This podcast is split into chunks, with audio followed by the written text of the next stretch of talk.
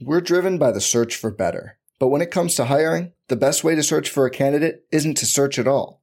Don't search, match with Indeed. Indeed is your matching and hiring platform with over 350 million global monthly visitors, according to Indeed data, and a matching engine that helps you find quality candidates fast.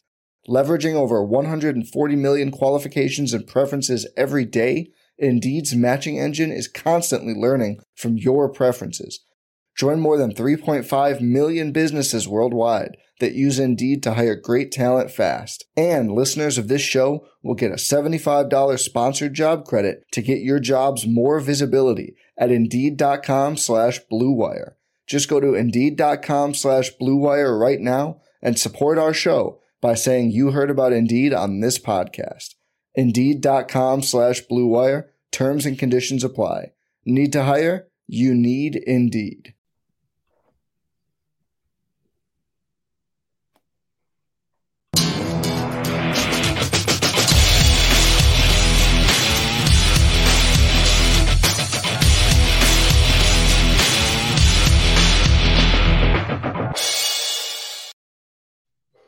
Hey, what is up, everybody? Welcome inside the Guilty as Charged podcast. My name is Steven, and I am your host here for a, another get to know series. This time, we'll be focusing in on the Chargers' fifth round draft pick, Tito Ogbonnia, the defensive tackle from UCLA. And joining me to discuss Tito's rise and his profile and everything like that is good friend of the show, Mr. Will Decker, who covers UCLA for uh, LAFB. He's the host of the Bruin Bible, and we'll be doing some uh, writing for LAFB about UCLA games. So, uh, Will, thanks for taking the time to join me, man. How are you doing today? I'm doing great, man. Uh, honored to come on the podcast. Big fan of what you guys got going on here. Uh, we're talking some UCLA football and some Chargers. Uh, I was telling Steven before we got on here. I'm now a official LA resident, so I had to pick up an LA team. Definitely not going to be the Rams, so I am Bolt Nation moving forward, man. So thrilled to be on the Guilty as Charged podcast. There we go. So if you are uh, interested in some UCLA football, I know we've got a good amount of uh, Bruin alumni or Bruin followers in, in the Guilty as Charged family. So make sure and give Will a follow. Uh, he's going to be at every UCLA home game covering the games for LAFB, doing a great job over there with Jamal Madney and, of course, Ryan Dyrud. Although Ryan does more of the USC stuff, unfortunately, uh, as yeah. a Utah guy. I've, I've, I've never had any hard feelings towards UCLA, but I cannot stand USC. So, uh, can't give my stamp of approval for Ryan's coverage, unfortunately. Tell me about it. He's a little bit on the SC side. You know, he loves both LA schools, but I'd say he's a little bit more SC than UCLA. So we kind of rip him about that from time to time. But yeah, if you're looking for good UCLA content, check out LAFB. We're going to have you guys covered all year long, especially this year coming up. Charbonnet returning, DTR, you know, however you feel about him is going to be coming back. He had a strong year last year. So excited to see his development at the quarterback position. Yeah, absolutely. Should be a fun year. You know, Pac 12, of course, announcing today that they are uh, not doing divisions for the Pac 12 championship. So that that should be uh, be pretty crazy. Maybe we get Utah and UCLA in there as opposed to, you know, one of the North teams. I don't know.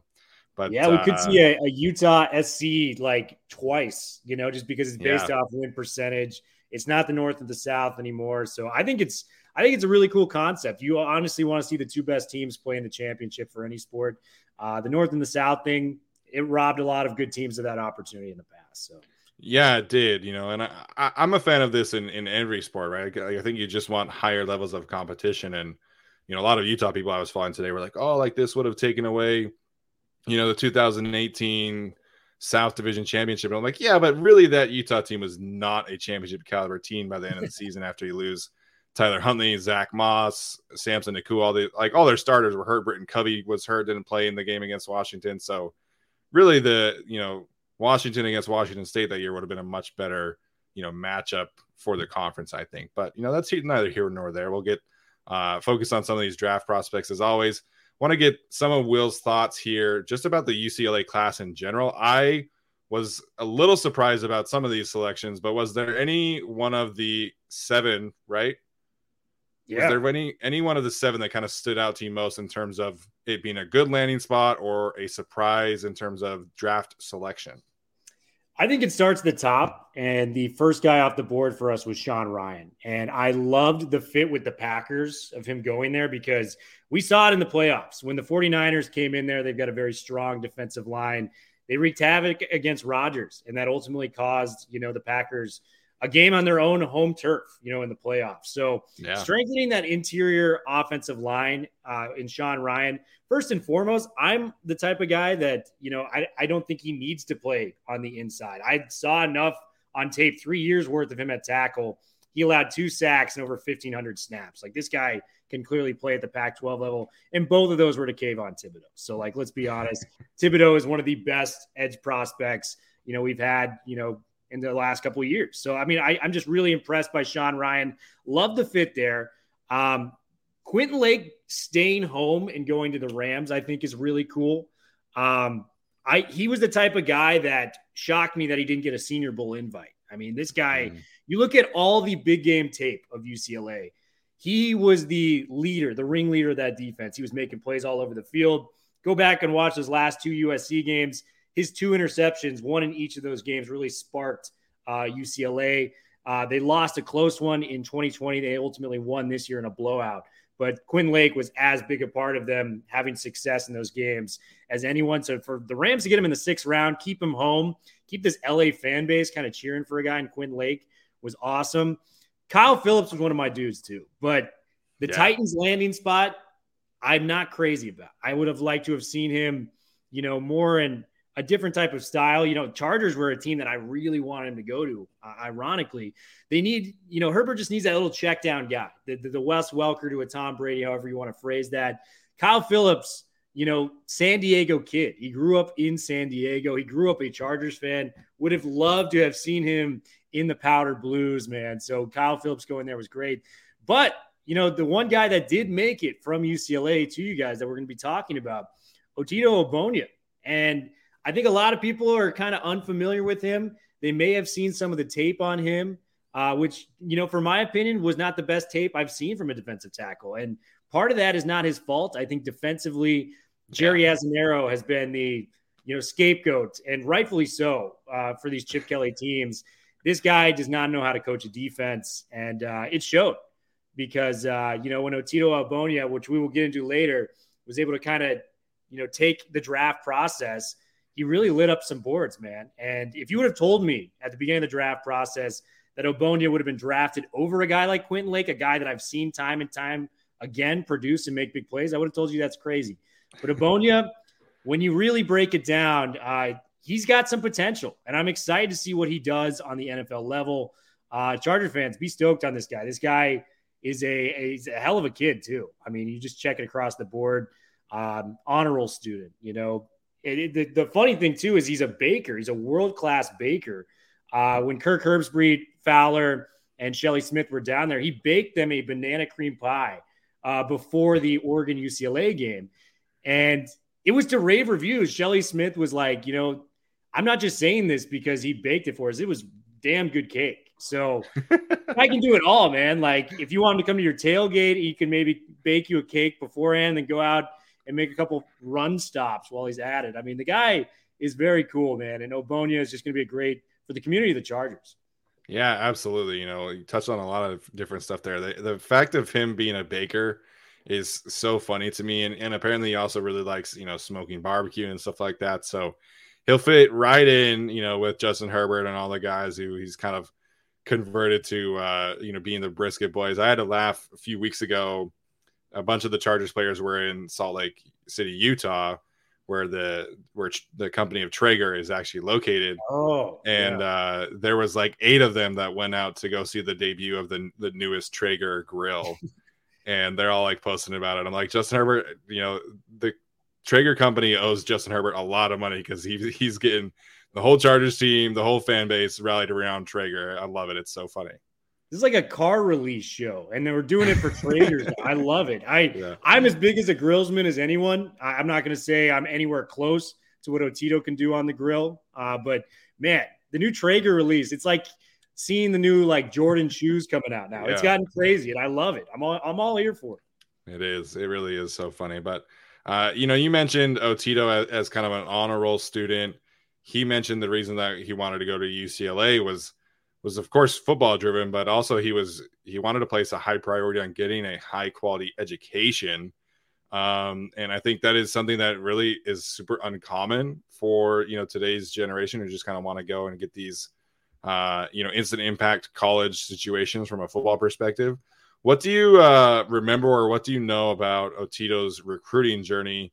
Was UCLA kind of always considered the favorite, or was he considering other you know highly touted academic places?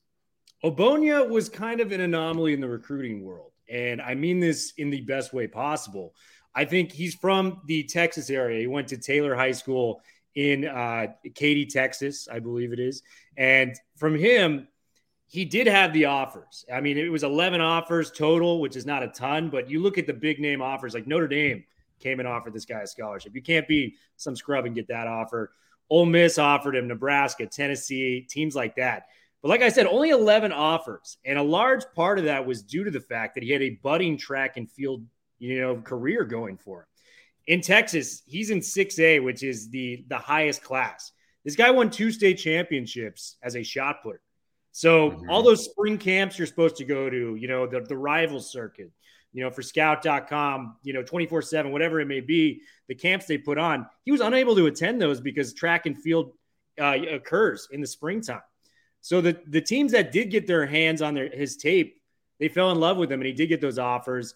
I think he was the closest, probably, as you mentioned, he's a, a guy that really valued the education process. Did get a visit to Notre Dame. I think he was very close to going there, but ultimately chose UCLA with you know the new Chip Kelly coaching regime. Uh, in hindsight, as much I'm a UCLA homer, I love them. I think he probably should have gone to Notre Dame because we see the potential this guy has. Yeah the the coaching he got defensively, it was an abomination for the talent that this guy. it's, I mean, it, it's a tough way to phrase it, but it's just it's just the truth, man. It is uh, it is a tough defensive environment in Westwood right now, and the thing we were all excited about is Azzinaro finally resigns. Like this is Christmas Day to UCLA football fans.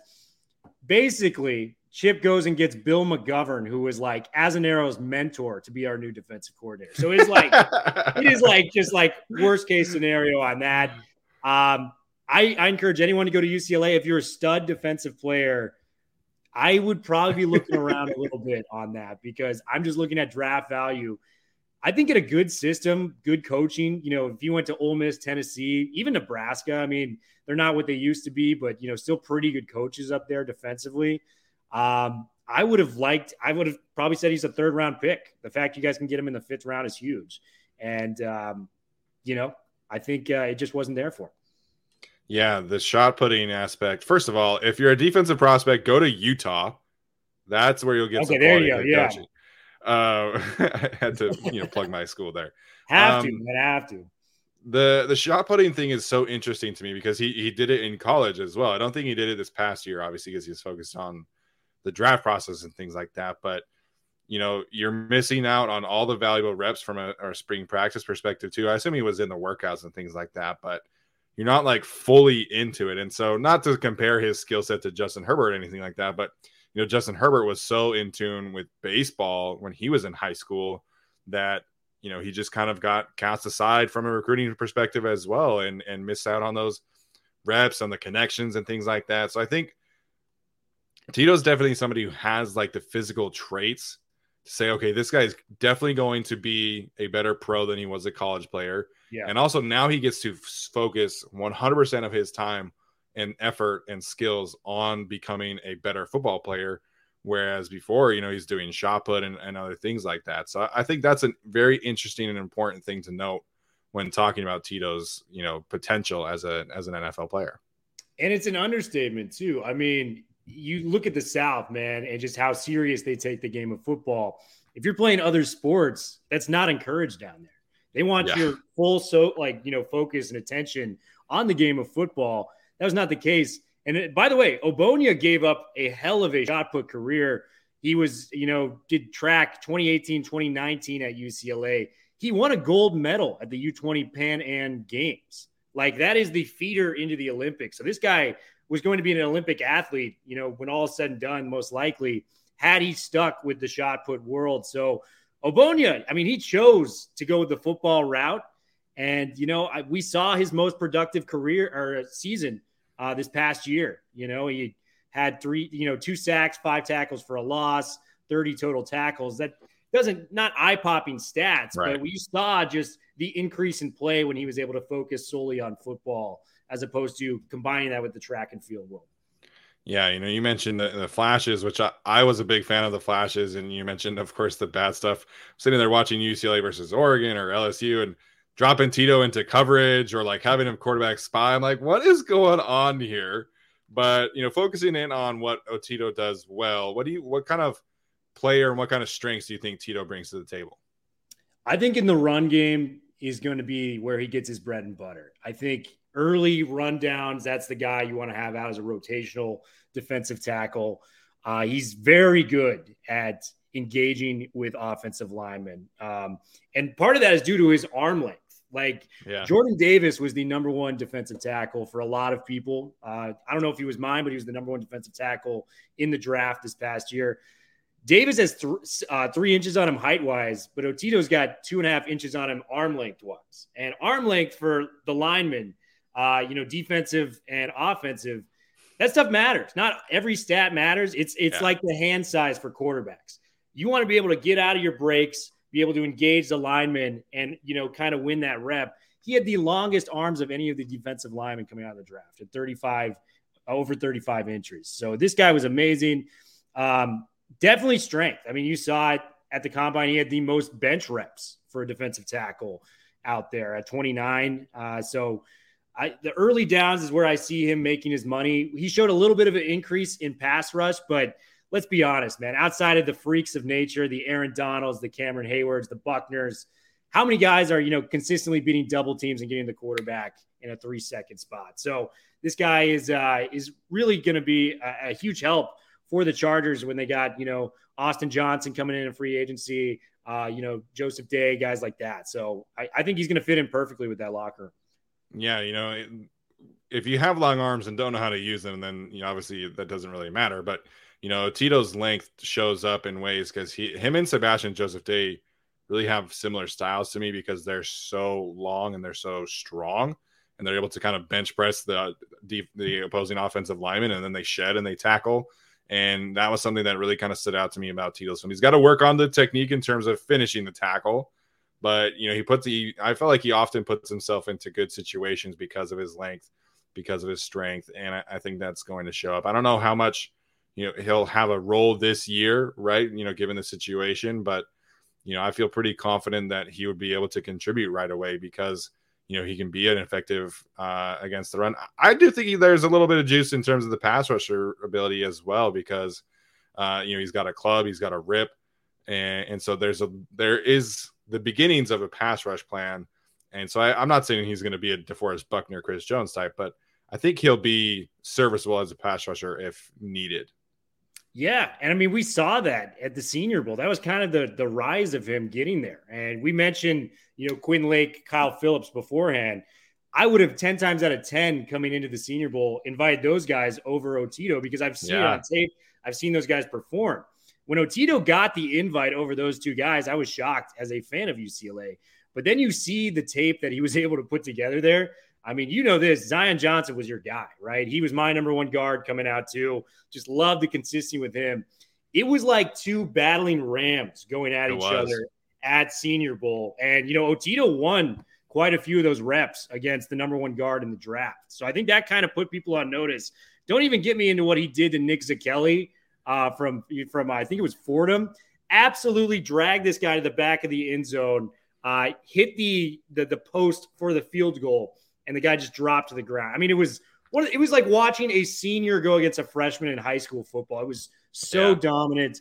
Uh, uh, Ogbonnia was one of the stars of the show on the defensive line that week, and that's one of the reasons he really rose his draft stock up. So he was, you know, phenomenal in the interview process. We mentioned the kid that he was. But when you put that tape together and you finally get some decent coaching, you know, you had the Jets and the Lions coaching staffs out there. These are NFL coaches now working with a guy like Ogbonnia. Uh, we saw what could potentially be with this guy, and he has the tools to be, you know, an early contributor, like you said. Um, you know, full time starter. I think we got to at least, you know, pump the brakes on that. I want to see Right. a little bit more from him, but the talent's there, and he's focused solely on football, like we mentioned. So I'm excited to kind of see his progression, especially here in LA.